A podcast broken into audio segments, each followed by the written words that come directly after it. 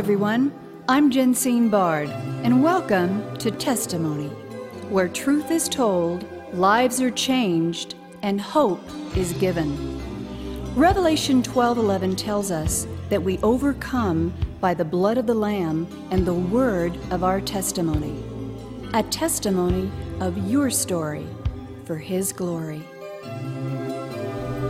He is a veteran investigative journalist, a national best-selling author, writer, film producer, and director, whose New York Times best-selling Gosnell: The Untold Story of America's Most Prolific Serial Killer, with equally renowned journalist and co-author Ann McElhinney, has now hit the big screen and in a big way, breaking crowdfunding records for this A-list production and is now the number one indie film, as well as box office top 10, stunning audiences nationwide, and on a story largely ignored by mainstream media until now. What started out as an initial drug bust in a Philadelphia abortion clinic soon became a literal house of horrors and the ultimate conviction of a quote monster, Dr. Kermit Gosnell, whose reign of terror for 30 years would come to its end in the 2013 murder case that shocked a nation. Here to share this story and more in my Power Packed exclusive is one of Ireland's finest, and perhaps the UK too, investigative journalist, author, and filmmaker, Phelim McAleer. Phelim, welcome to Testimony. Thanks for having me on. It's great to be on your show. Well, Phelim, sir, your work has been heralded worldwide for the past 25 years with notable productions, including Frack Nation, Clinton Emails on Film, and Ferguson, just to name a few, as well as your early coverage of the quote troubles in Northern Ireland. However, the 2013 murder case of abortion doctor Kermit Gosnell was not at all on your radar. Can you explain? Yeah, I mean, I was in Pennsylvania uh, showing my fracking film, Frack Nation, and I had a couple of days off. And because I'm a journalist, on my days off, I, I don't do what normal people do. I, I looked at the local paper, saw a very interesting murder case in the local newspapers, and went down to the courtroom to sit in on this murder case because that's what interests me, strangely enough. And I walked in, and you know, I saw pictures that I thought were amazing, that were shocking I heard evidence that was shocking. I saw Kermit Gosnell, America's biggest serial killer, sit just feet away from me, and then, and then I saw something that you know. I looked behind me. That was the most shocking thing of all. Was the row after row after row of empty seats from the press benches. No journalists were there for this story of a century. Wow, and that's depicted. Uh, that is shown in the film. So now, talk about some of the horrors found in the Gosnell Clinic and why it's important for audiences to see, hear, and know the facts before agreeing to legal murder, legally murdering their unborn child. Hosea 4 6 states, and I quote, My people perish for lack of knowledge. Can you expound? The clinic was a house of horrors. Uh, there's no doubt about it, a complete house of horrors.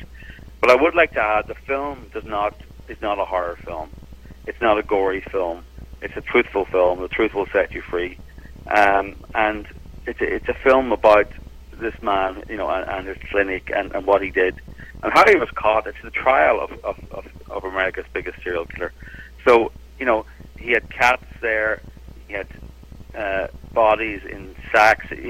Women died there, were carried out. Babies died. He murdered babies. He he he is a classic serial killer. He kept mementos. He kept little feet of babies in jars, labeled all nice and neatly. Uh, he he was he's a serial killer, and when the police went in, they didn't go in to to raid a an abortion clinic. They went in because he was also selling prescriptions for opioids, and that's what got the bid there. Uh, until then, nobody from the Department of Health or anywhere had been in the in the clinic for 17 years. That's 17 years. And that was because a pro choice Republican governor had said, I don't want anything that might interfere with a woman's right to choose. And so they uh, they stopped all examinations of the clinics. Nobody had been in that clinic for 17 years, and meanwhile, behind those closed doors, America's biggest serial killer was allowed to operate unhindered. Wow, and even in nail salons, they require a checkup every year for just getting your nails done. Why is this film a must see for both pro life and pro choice, and how do you make that distinction in the film? Well, it's it's a it's a must see for pro life people because you know the amazing thing. Actually, it's a must see for both for all everyone because when you get it into a courtroom, this is this film is heavily based on courtroom evidence, on verbatim courtroom evidence, and the great thing about courtroom evidence is that that you can't lie, you can't talk about political talking points, you can't exaggerate, or you get called up on it. You have to prove everything.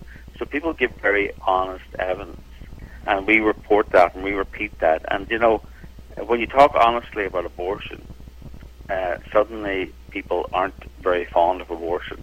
Suddenly people realize exactly what it is, and and you know what? When people realize exactly what it is, they don't like it. Most of the people involved in this case were pro-choice at the start. They all had their faith in abortion shattered by this trial. Wow. Talk about the importance of Detective James Wood, portrayed by actor Dean Cain, to uncover truth when, for, as you just alluded to earlier, for 17 years, local and governmental officials turned a blind eye. Kermit Gosnell would still be would still be killing. Um, he was the one who uncovered the drugs trade, but he also then, whilst he was working on that, he knew there was something else going on there that wasn't right. He knew there was something wrong, and he found out about a woman dying in the clinic. So he, he looked for the police report, which is supposed to happen with all you know, unexplained deaths. A police mention and a case number, nothing, zero, zilch. And this set off alarm bells for him. Why was this woman's death not recorded? There's something not right here. And so he started investigating. And boy, when he started investigating, he couldn't believe he was going to uncover the biggest crime, the biggest case of his career.